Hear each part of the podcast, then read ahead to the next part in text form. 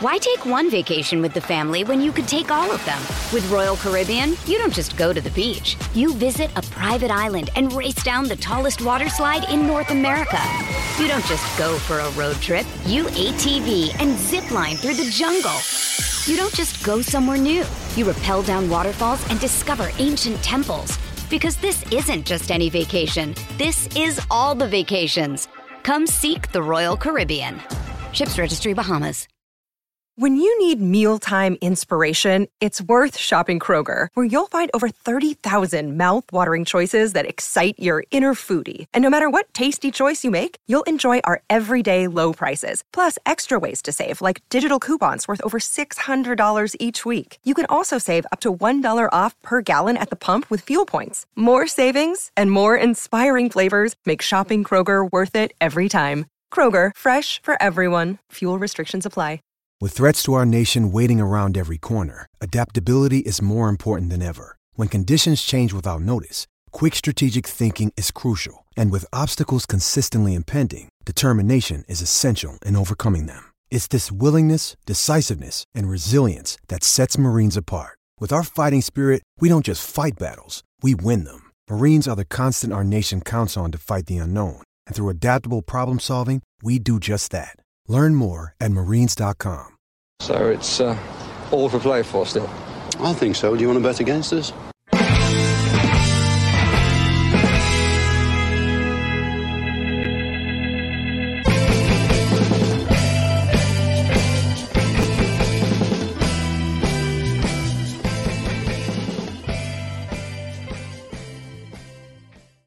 Hello, everybody, and welcome to For the Love of McGrath podcast. And tonight I'm joined by a Paddy, but not the regular Paddy that everybody is used to.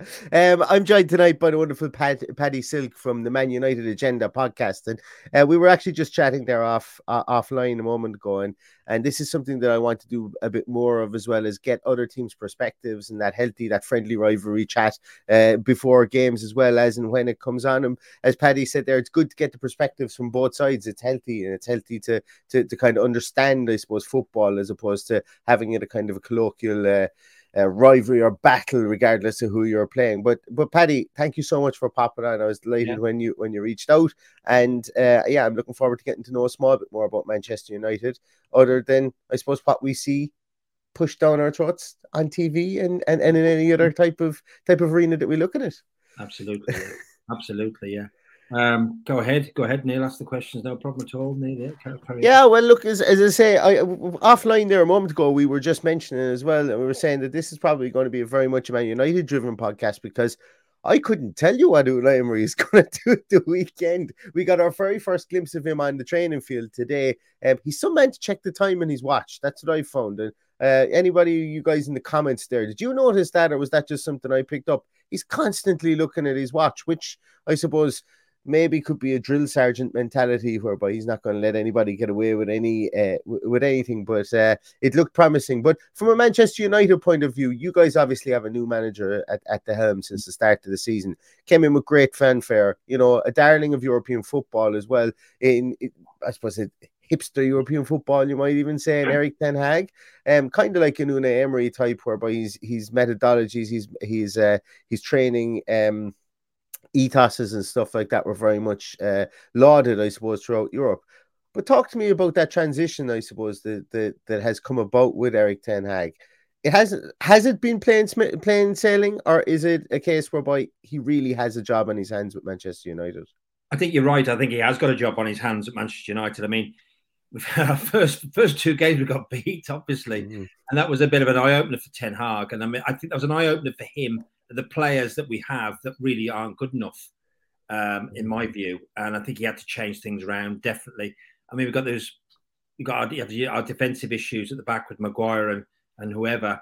Who, to be fair, were woeful, woeful beyond woeful, not good enough for this club. So I think he he then went back on the training field again after the second game we lost. I knew we were going to get beat Brentford. If I remember Brentford, we got thrashed. I knew mm. we were going to have to go back to the drawing board, which he did do and change things. And things have got better since then. There's players that he bought pre-season.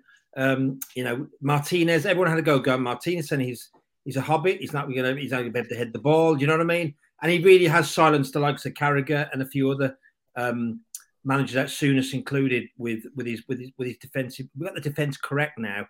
Obviously, mm. Maguire's back now, which worries me a little bit. Hopefully, he'll be that ship sailed tomorrow's bet. But he has got it. He's done really well, Ten Hag. He really has. You know, I'm really impressed with what he's done on the training field. He's got the players playing well to assist him. There's an issue with Ronaldo's, you know, that's been yeah.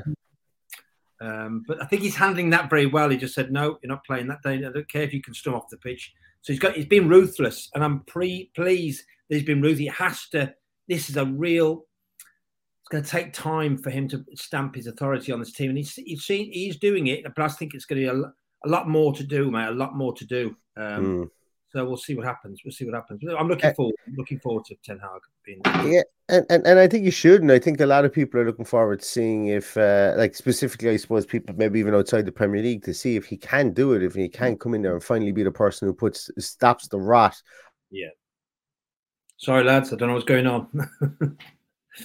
well, there you go. I think um, I live down the road from Bodymoor Heath. I think Aston Villa are a good side. All my mates are Villa fans, and that's the reason why I'm on the show. So it's interesting. I love I love these games from Man United Villa, by the way. I really do.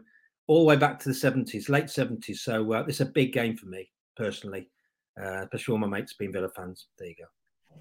Neil, literally, my my whole screen kind of turned this kind of orange and green color, and then it just re- my whole computer restarted. Anyway, long story short.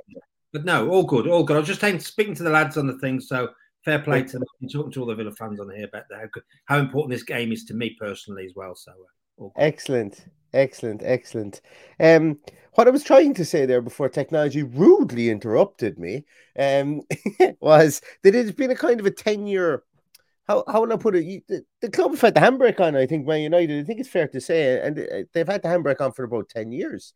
Uh, I'd say at this stage, you know, obviously since Sir Alex has left, it's just been fits and starts and fits and starts and fits and starts. And, and I was saying there that the I, I I think the footballing fraternity in Europe is kind of looking to see if Erik Ten Hag can can can turn this around. And and, and as you as you said there, the early signs are the early signs are, are, are that it might be happening. But what I was most intrigued about was he that you said that he's being ruthless, that he's rooting out people. You know, he brought in Lisandro Martinez uh, t- types of players and and and is playing him at centre half.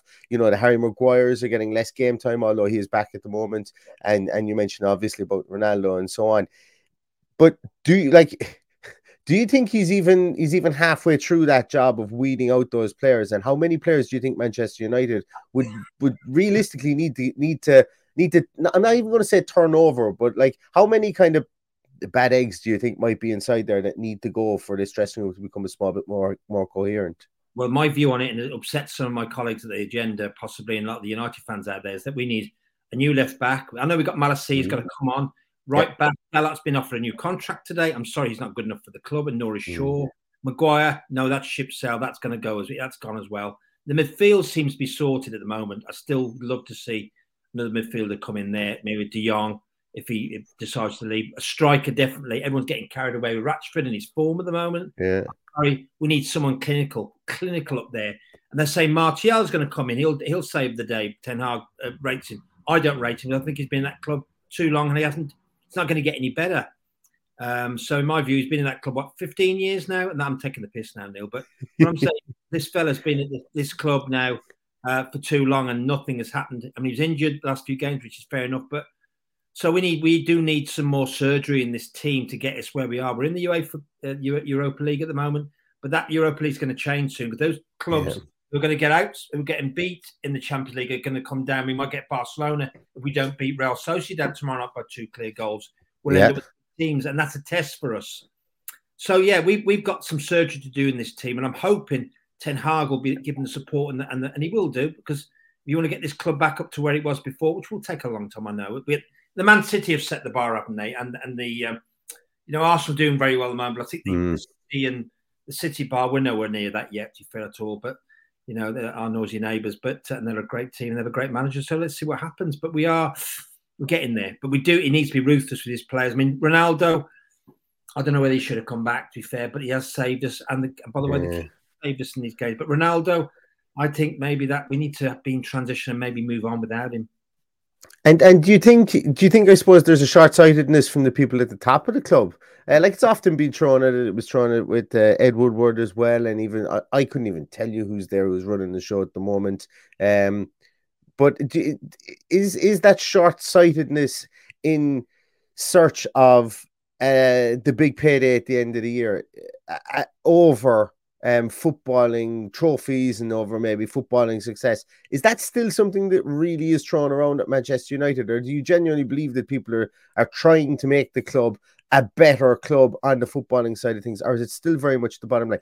I suppose the question I'm asking is Has it ever really been just about a bottom line club in the last 10, 10 years, or is that just a narrative that's been thrown around there? Because God knows I'm a hater of a lot of these, a lot of narratives that football clubs just just tend to pick up because of laziness. So, talk to me a small bit about that. What is the story with the accountants running the the, the club situation that the, the, the people talk about? Well, he's just seen Ed Woodward. I saw the termination of his thing today, and his and obviously we've got the the new chief exec, who's his pal.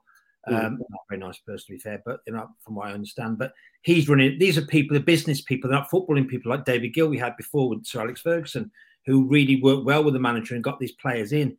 So it was a turnaround, but just stupidity. I mean, look, Edward Wood wanted to get the super. He was part of the Super League thing, was which mm. went massively wrong and also as well, he get Phil Jones a 50 year contract. Right, I'm taking the mic again, Neil. You know, you know, I mean, what the hell we give him Phil Jones a, a, contract for that long? Woodward did it apparently around them. So we got involved in stupidity, a lot of incompetence at the top. Yeah. The Glazers, the owners who don't really care, do they? Let's be honest with you, they don't care. These installed stooges the, in this club, and we really have gone backwards. They have spent money though, and you're right. And there's a it'll be thrown back in my it'll be thrown back in my face now. But you know, he did get the money. The previous managers we had, Jose Jose Mourinho before that, Louis Van Gaal. You know, Solskjaer mistake without a shadow of doubt in my view. I know yeah. he's the darling of the club. He's the hero in '99, but he unfortunately was not didn't cut it. You know, I went to see Man United, Man City when Solskjaer was on the sideline with Pep Guardiola. and Pep Guardiola was, was, was getting the orchestra and getting those players, so it was terrible to see. But yeah, it seems big, but I still people still incompetence is still there at the club until the ownership changes and the hierarchy changes. We're going to get no better, but we, thank God goodness we've got this manager in who's going to take mm. no mess with it, with hopefully with the hierarchy as well, and it's going to give him the time to and spend money as well because we need some we need to get some good players to get where we would need to, you know, and win trophies because you know if you don't win trophies, that's the that's the that's the measure of success at Man United and with Aston Villa as well and other clubs. You know, you put a lot of, you know, yeah. your uh, your owners have paid a lot of money into this club. They want trophies. They want to see success. Mm-hmm. success. It might take a bit longer with us, though, I think. Uh, but we'll see what happens. We're, up there in, in, the league, but let's see what happens. It can all change, win or lose. You know, some games you're up and you're down at the moment. Um, mm. But we'll, you know, we've got to get some. We've got to, the, the squad depth's got to be better of quality. That's the problem. So yeah, going back to um, United, there's issues above definitely, and these people, in my view, need to be moved on. We got the 58 1958 uh, um, um, protest. It's going really well, and, and, you know the, the ins and outs of that protest mm. group. Chief exec met with them um, earlier before the, a few at the start of the season, and he said, "I'm going to do this, I'm going to do that." And well, we still we want them out. We want them out. We want to change. We want to change. As yeah. Villa's have some great owners now and doing some great great support for the club, even around the ground as well. So we want we want better times. So unfortunately, Neil, there's problems there at the top, definitely. It's Kaley Cuoco for Priceline. Ready to go to your happy place for a happy price? Well, why didn't you say so? Just download the Priceline app right now and save up to 60% on hotels. So, whether it's Cousin Kevin's Kazoo concert in Kansas City, go Kevin, or Becky's Bachelorette Bash in Bermuda, you never have to miss a trip ever again. So, download the Priceline app today. Your savings are waiting. Go to your happy place for a happy price. Go to your happy price, Priceline. Why take one vacation with the family when you could take all of them? With Royal Caribbean, you don't just go to the beach. You visit a private island and race down the tallest water slide in North America. You don't just go for a road trip. You ATV and zip line through the jungle. You don't just go somewhere new. You rappel down waterfalls and discover ancient temples. Because this isn't just any vacation. This is all the vacations. Come seek the Royal Caribbean. Ships Registry Bahamas. Uh, what kind of a structure, I suppose, is there for Ten Hag? Because, like, I'm going to be honest. Uh, it's I've kind of I don't want to say the word I, like I follow I, I love following football. I love understanding other clubs. I love understanding clubs like the likes of Eintracht Frankfurt that are out there at the moment. And mm. you know, a lot of these call them the, the flavors of the month clubs. The clubs that are going to have limited success are going to have some success, but immediately will never be able to break into the top four or top six uh, of their of their uh, their leagues for long term. And I think the reason for that is because, look, I think that's where Aston Villa are at the moment. We're looking for our one big day of success and hoping we can build on from there. As you said, we do have fantastic owners at the moment, and we're in a, a very unen- a very enviable position, should I say, that we've got like the fifth richest owners, I think, in world football, or sixth or something like that. So, so the potential is there for a second city club with a massive fan base, a massive dormant fan base, a massive fan base around the world. Obviously, I'm here in Ireland, and and like all you have to do is look up the guys in in in the United States. So my reasoning for for going through that whole piece about wanting to understand football is I've given up trying to understand what Manchester United are doing. Uh, but what have they done with Ten Hag to give him control? Like one of the biggest things is there's there's always this sense of managers having players forced upon them um, within Manchester United. Number one question for that is is that true or is that something I've just made up? And second of all, do you think that Ten Hag has finished kind of molding his his support structure within Manchester United at the moment? Um, and and will will they ever bring in that director of football that they've wanted to bring in for the last ten years? That's a good question, Neil. To be fair, I think he's brought his own people in over from Ajax, and um, I think he's he's been given that support to do that. Director of football hasn't happened. Um, it's been yeah. been very quiet actually at the at the top end. It's all about Ten Hag. It's all been thrust upon him and all his. I mean, he's got the man with the brolly. The you remember the man with the brolly? He's he's still there, but he's yeah. helping Ten Hag because I think they were pals at, at um, Twente. I think of Twente. Yeah, yeah, Twente, yeah. So he's been supporting. So that's been good. Um, but um, yeah, I think yeah, I think he's, he's he's been given the support, and I think that, you know what was the other question you said? Sorry, Neil. Uh, the, the other question was uh, was the director of football. I suppose like yeah. do, is are they any closer? Like Van der Sar seems to be playing yeah. like he seems to be flirting and then pulling away and flirting and pulling mm-hmm. away, and, and I think they probably would have gone for somebody like Overmars if he didn't if if uh, Van der Sar, but obviously Overmars has had his troubles as well with misconduct and stuff. So you know, they, they seem to be really like it's it's a five or six year process that they've seemed to try to take to try and get the right person. Whereas Chelsea just literally flood their their front office at the moment with all these great talent evaluators, and and, and it just seems to me that it's strange that Manchester United can't seem to agree on who they want. Well, I like Van der Sar. Ferry, obviously, he's a, one of our best goalkeepers. Um, mm we've had, and he's done he's done his time at Ajax. He's, he's, he's studied and he's done well. I think he's I think in the background that may happen, but I suspect possibly after. I mean, I you know we I thought weeks ago we might get we might get a new owner, uh, but it looks like the Glazers aren't going to sell. They're going to keep taking they're going to keep taking money from this club and, and, and, get worse. But at some point, if it does happen, maybe director of football and a new hierarchy will come in at the moment. But the minute we're treading water with this this lot at the yeah. moment. As long as Ten Hag gets success, great. And obviously, the Champions League is the holy grail for all the big clubs. That's where the money is. Um, that's where we're going to be heading possibly. But there's some good teams in there. You know, some good teams up there now. So it's a bit of a fight. But yeah, I'd like to see. I'd love to see Van der Sar there because he knows the club. He knows the ins, ins and outs. He was there before.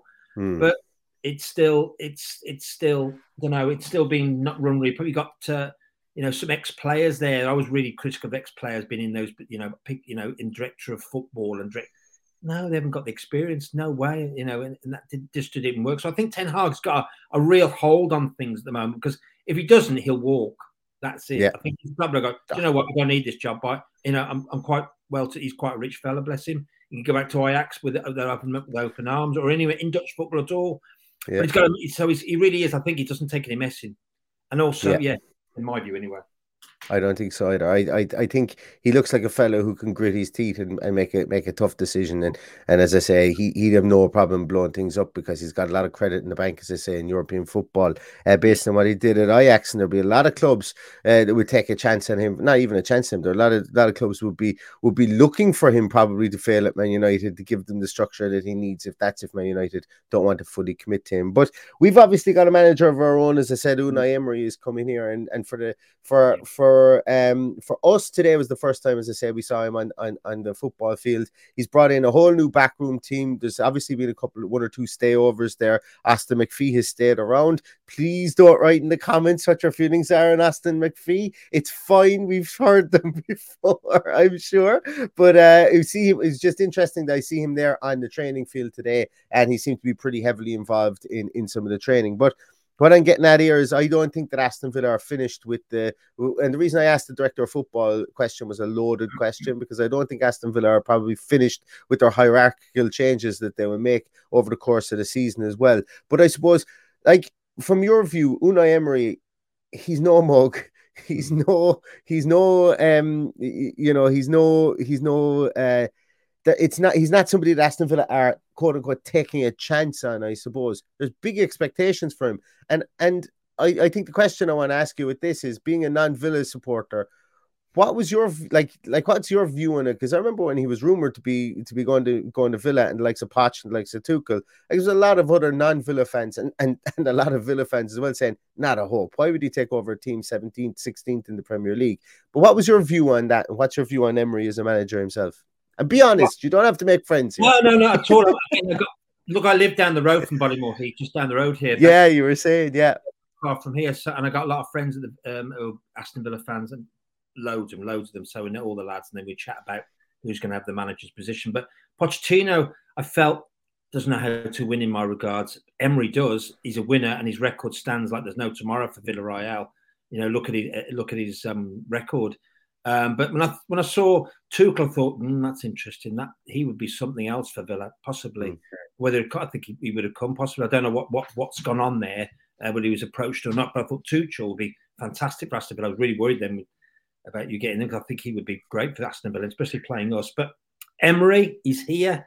Um, I'm, I'm now I'm, I want other Villa fans and yourself to tell me: Does he speak? Is his English better now? Does he not need an interpreter? I think he's better now. As Villa it seems to be, yeah, yeah. We haven't had an interview. You know, there's always going to be those things because you know the the the caricatures of him and how he spoke when he was at Arsenal. And I, I had Graham Hunter in the podcast, and Graham Hunter said to me, but before, on, and after the podcast, he said that it's something that kind of really irked him the the media coverage of the of of his uh of, of his his pigeon English, if you want to call it. I don't know if that's an acceptable yeah. term to use. If it's not, I, do, I apologize to anybody offended.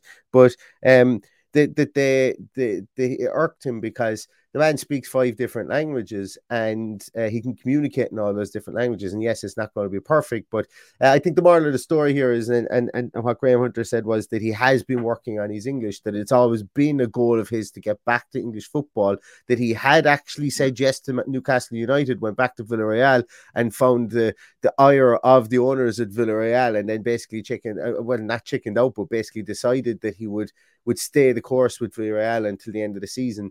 Um, and and thank you very much for that, Mr. Emery, because now you've ended up at Aston Villa. So to answer your question, I think it's always been a goal of his to come back to England. He thinks he's got unfinished work here. Um, I think he was fairly un- he was fairly unfairly treated, should I say, at Arsenal.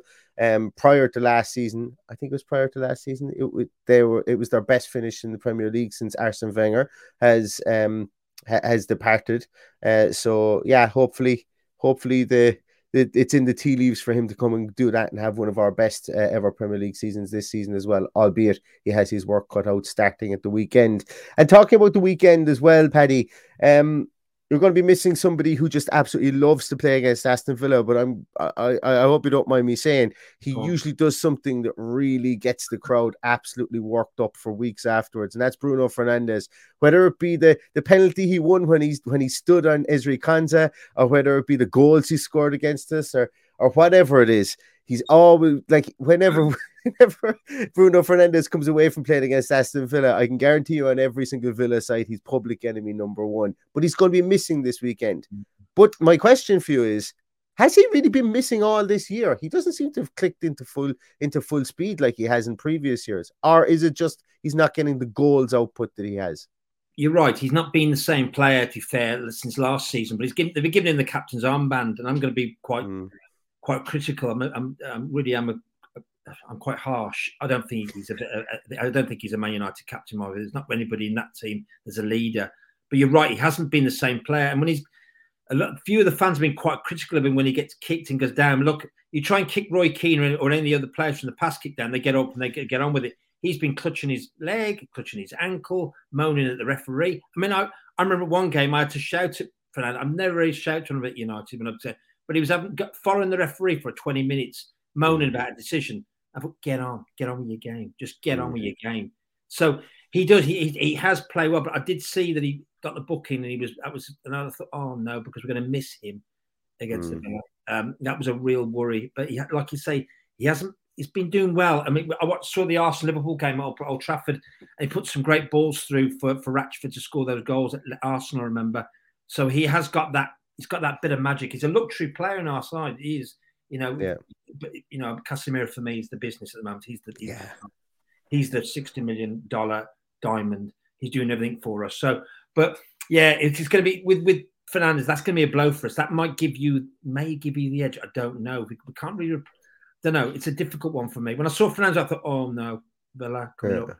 Fernandes is that's going to be a big blow. Big blow. Uh, will will it just be a straight swap? Do you think he'll move Eriksen into that 10 position and maybe and then you'll have Casemiro and maybe McTominay um, or Fred or whoever he put, he's going to play in there alongside him? Because obviously, look, Casemiro has been he's been eased into his Manchester United career so far, albeit that he's played very very well in any of the games he's played. But does that mean that Eriksen will uh, will will just probably slot into that role and try and pull the strings behind because he's not a bad replacement if oh, you can get him firing up there. He's fantastic, Eriksen. I've been so impressed with him since he's come in. He really has. You can see his quality. I mean, I saw him at Spurs. You know, I don't know why we took so long to sign this player. He should have come to us for a long while. We were missing a player of that type for a long time. And and we should have got him, and he's been brilliant this year. I thought he'd be a bit part because of his age, and he, you know, obviously he's had his problems, bless him, in his heart and everything else but he's really has taken off in this team, and and with Fernandes, so he, uh, hopefully he'll slot in there definitely. But Eriksen's been you can see his quality on the ball. He strokes it about. He, he put the he was given all the time in the world by the lovely West Ham defence last uh, last week mm. to, for, for Rashford to get the header in. Um, so he, he, he seems to stroke the ball around, you know, quality players. Not many of those midfielders around. To fair, yeah, uh, that quality. Um, I think City have got one or two, haven't they, and and other teams, but they are diamonds in the rough. Some of these um, Eric, uh, these players like Eriksen, yeah, definitely. I think so, and I think probably look, Eriksen was very helter skelter when he was with Spurs. He was a really good player. Like, don't get me wrong, but what he learned is uh, when he went to Italy and he was playing with Inter Milan, he kind of learned how to slow his play down but keep the quality high. And if you're going to have longevity within the game, and look, I'm not saying anything to do with his heart or anything like that, but I think you know a lot of players leave it very late to go to Italy because they go, oh, it's it's a slower pace of game, and I'll go there. But there's a lot of merit in what Christian Eriksen did and going there a small bit earlier in his career. He's learned how to probably prolong himself into the future. You know, a lot of people raise their eyebrows at him. Oh, why is he playing him in a sixth position when he's a natural ten? Well, everybody you just got to think back to Andre Pirlo. He wasn't always that mercurial number six that could play with a glass of wine in his hand. He had to learn that because he was very much a forward based player in a 10 position, specifically at Inter when he first started off. And it was only really when he came back and he started playing in a more languid, uh, easier style with the likes with with, uh, with AC Milan in his later years that he became that really beautifully like cultured number six. And I'm not saying that for that uh, that Eriksen went there to become that player. But when you learn when you learn how to slow the game down for you, that's when things start to get fun. I would imagine as a footballer. God bless me, I never had that kind of that kind of ability. But could you imagine if the game was just was had slowed down for, uh, all around you and you were able to do what you want? And sometimes Italian football, the pace of it, can lend you lend lend that to to to an older player and to a player with with an obvious skill set. Now you you can't just go there and learn it if you're a donkey. You know, yeah. you have to have this certain skill set, but um, you're encouraged to get your head up a small bit more in Italian football, and and it's one of the things that, that whenever I'm I'm I'm one of these people that just watches football, football, football as much as I possibly can, and um for my sins, and and and it's one of the things that I think is very underrated how midfielders can grow and and, and the culture of the Italian midfielder that is sometimes it's kind of poo pooed now because they don't run at a million miles an hour around the field. Some players don't need to do that. Um, at the weekend as well, you you mentioned a, a, an interesting one there. There's uh, you mentioned about your left back position. Mm. And you mentioned Luke Shaw not being good enough. But speaking about your, your, your right back position, and, and somebody to be honest with you, that you know, another person that, that, if I'm not mistaken, has gone to I- Italian football and has come back and mm-hmm. looks a different player, and Diego Dalot at, at that side. I didn't really rate him. Uh, and, and, if I'm not mistaken, did he go to was it Milan? He went to yeah, um, to, yeah and then he, he came back, and he seems to be playing some really good football at the moment. Um, talk to me a small bit about him because like I would he's he's a guy I would have written off. I, I don't rate Alex Telles on the other side at all. I could be wrong on that, but I just no, don't I think he's he's not made for this league whatsoever. But Dalot's someone who's who's who's really surprised me. And and like the weekend I thought he was really, really good in that game. But what's the feeling about man what's the feelings of Man United fans towards him? Well, you know, there's a, I listened to a podcast earlier about agenda with um with some of the lads who are on tonight talking about Dalot saying because he's got got the new contracts being triggered. Mm-hmm. Um, yeah, they like him. His application's been good since he came out from Milan. With you know, he was given a, he was given a, a, a, you know given a start last season before Ten Hag set by the by the interim manager. Um, gave him a start. I personally don't like the player. I just don't think he's the quality of the player. and the stick I get with Dalot playing so well at the moment. You wouldn't believe. I'm like the doubting Thomas. I'm telling you. And and, and I, I, I they do they, they uh, what are you on about? Don't write down. He's been playing really well. He has been playing exceptionally well. He has been playing well. He's been right. For me, I just don't think. I think I always want better in my team as mm. a hmm. right back. Same with the left back position. Sure, for me, he's gone. He'd been one red card. Here's your P45 gone, mate. I know he's played well, and so he's been playing really well. Sure, he has. But for me, it's just you know, I think he's been too he's been in McDonald's for too long in my eyes, you know, eating Big Macs and stuff like that. So he, he he's got to go. And I like Malacia coming in, but look again, Dalot has been playing well. Yes, but put him against someone good, mate. Look, uh, my I saw him play last season. Um, I thought Dalot, no way, right back. And I've got a pal of mine, MUFC old school. We go to the games together. Dalot for me is never a right back, never not for the standard Man United. When I look at previous players, I know people ever go about the history. You got Aston's got a great history um, of the players, and I know them all. I've seen them all. Um, but at Man United, I want the standard, the quality's got to be better than Dalot. People go, mm. "Oh my, Dalot's playing well." That is my view, on Neil, and it quite harsh. I just see out the box with with Dalot. He might. Let's see what happens. Would so many? Well, how many games were not so many games that he's been given this new contract? All, oh, wait, Luke Shaw had a great game last week. It's all done on the spur of the moment. Give him let's see what happens to the end of the season. Mm. Why are we doing this? Why are we doing this? Oh yeah, five games in. We need to give him a bigger contract. We need. He could be Barcelona bound next week. We don't want to start Barcelona bound. Do you really? are you off your head? You know. Yeah. You know, oh yeah. Well, we have to do. And, and Army, uh, absolutely madness, Neil. Um, so I'm a I'm a doubting Tom. I, no, not for you know. I'd, I'd, I'd, have most of these players out of this club, and even though they've been playing well, well, I think you know the reason I'm laughing so much at that is because I have I'm very much so in the same piece, like bef- eh, all the way through last season, and I think I was probably vindicated for my view last season on Ashley Young playing at left back mm. or right back in the Premier League. But this season, he's blown me out of the water. He's been absolutely fantastic for us. But when you mentioned about previous uh, previous uh, fullbacks for Manchester United, I still think the man that's able to clone Denis Irwin, even 20 years on after he retired, will be the richest agent in football because you just don't make fullbacks like Denis Irwin ever.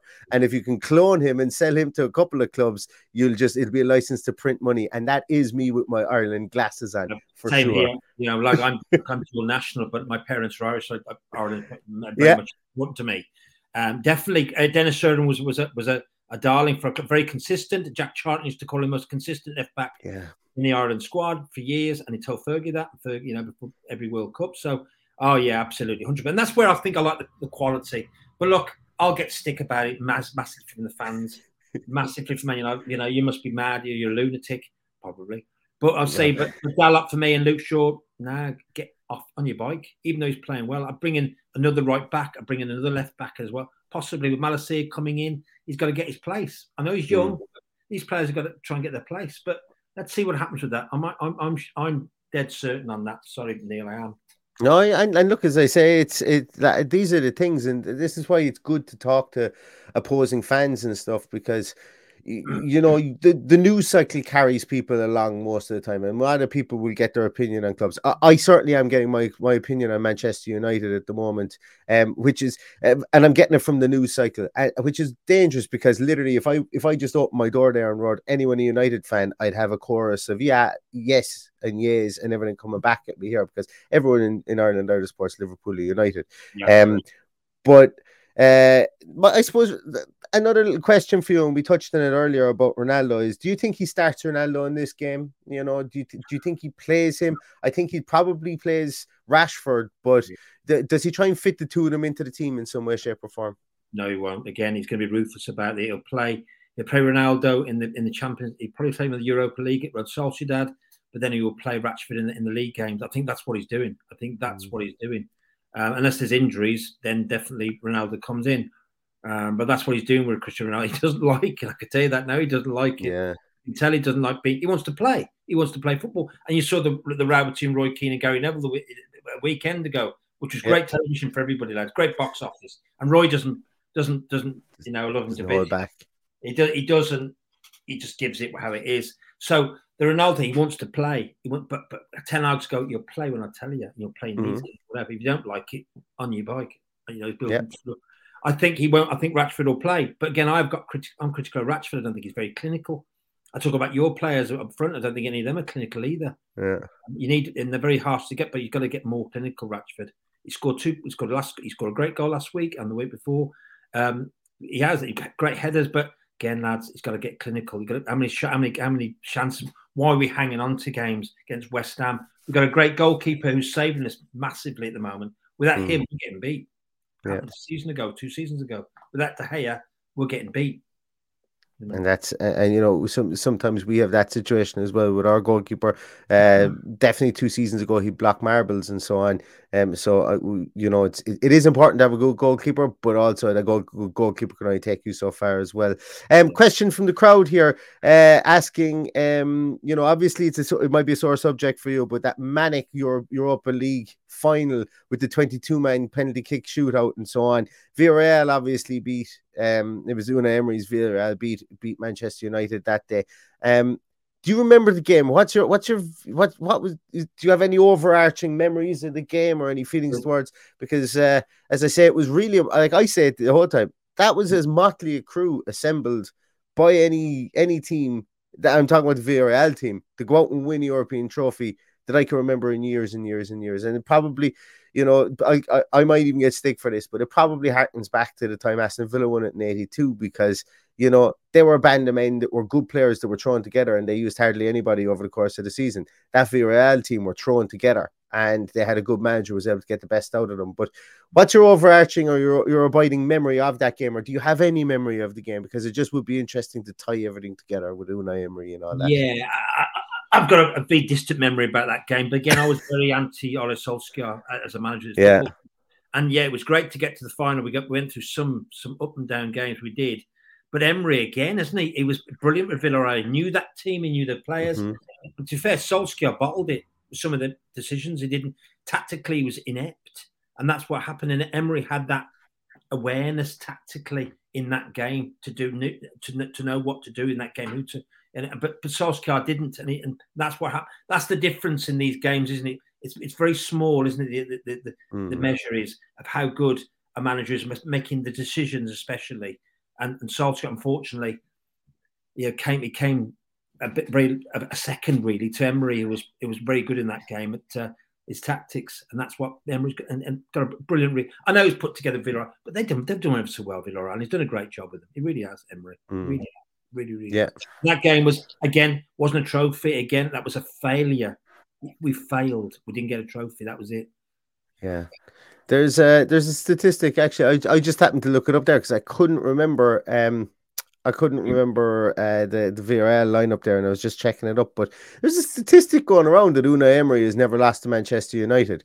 Am, am I am I taking crazy pills here, or did they not lose? Did Villarreal not lose to Man United twice in the in the group stages of the Champions League last season? So I'm, I'm looking at Man United beat Villarreal 2 0 on the 21st uh, or 23rd of November last year. And I'm looking at it and they beat them 2 1 on the 29th of September. So, you know what? I um, haven't seen that stat, to be fair. Yeah. Yeah. But is that correct? I mean, that's good. Well, yeah, that's interesting. It's not. It's it's not. Well, it doesn't look like it's correct to me, unless unless the statistic is that he's never lost in a final to Manchester United. He lost twice last year. Um. So Mm. I don't know. I don't know. It's a it's an interesting one. Um. But I I just thought I'd bring that up. Um. Yeah. Since since uh, since I just saw it there. Paddy, listen. I'm I'm not going to take up too much your- more of your afternoon, but I do have one more uh, or your night, I suppose. At this stage, it's eleven minutes past ten. Um genuine hand on heart, what's your feeling for the weekend? Do you think that uh, Manchester United come to Villa Park and get an easy win, or do you think they come and they come away with a win, or how do you think Aston Villa will fare against Manchester United at the weekend? Well, you know, you don't want to caretaker manager, but unfortunately, you played Newcastle and you got well and truly hammered. And Yeah, you got to, you got to. I mean, you got look, you got a defense that's struggling there. And Mings is he's a Mm. waste of space in my view. I don't know why he's still in the club, and and, and also he's a bit worse. He's not worse. He's probably worse. Well, around par with each other in Maguire. But I think there could be a new manager bounce. I don't want to say that, you know, but I think Ten Hag has come there, and I think we've got some good. I mean, Antony for me is one of the players for me. I hope he turns it on Sunday. He's, he's exciting me. Um, so I think that possibly we'll win on on Sunday. But but again, the new manager bounce worries me a little bit, tiny bit. That's creeping into me. The new manager bounce. Remember, he's going to get these players are going to go. New manager, we, we, we, got, we got to pick it up here. Same as they did with the caretaker man, but they didn't do it with with Gerrard. So I Mm. don't know what happened. Depends on how how it all how, how they all set up. Um, but if we get some of our if we get some of our players back, Antony is Antony especially, I think he's he's been the difference for me. He really has. Um, Mm. We'll see, but I think we'll win. I do. But the new management bounce is edging me in the ear with Emery. Like you said, I'll have to look at that stat after. If that's the case, it's a concern. Yeah. Yeah. Um. Well, I, I, I think that that Emery will come in with frustrate Manchester United. Or sorry, I think he'll come in and he'll just try and get us really dogged. I wouldn't be surprised if we have 20, 30 percent possession in this game, and I think he'll play it like he did in maybe in that that uh, Europa League final, or maybe even like he played against Juventus last year. Um. I think you're going to get pelters in the comments about saying about Tyrone Mings is a waste of space, by the way, as well, because I can see people say, gasp, oh my God, what's he after saying? I think the shock of that comment is going, is going to reverberate around the comments Thank on you. this. But look, each, Yeah. each to their own, everybody's entitled to their opinion.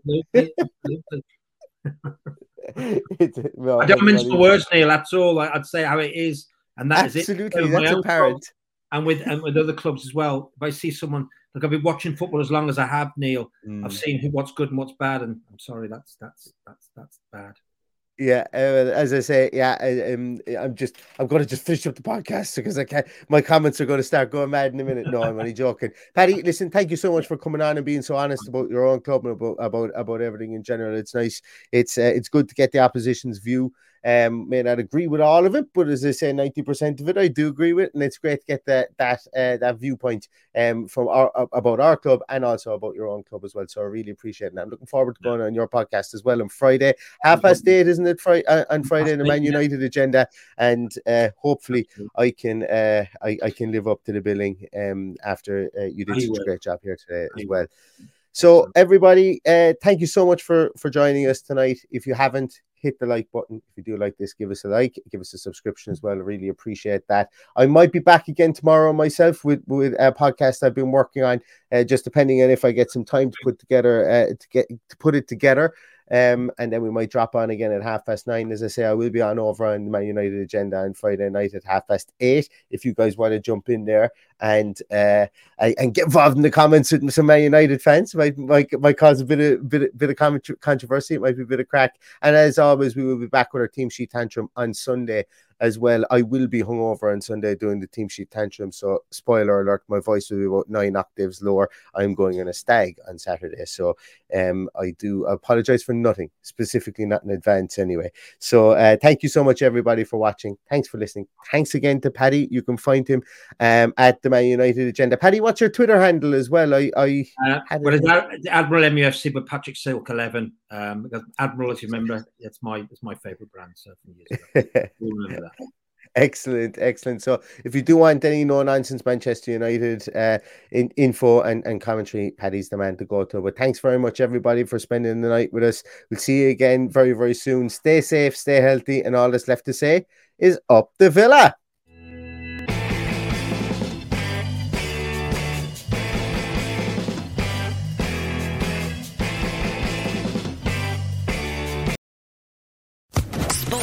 Podcast Network.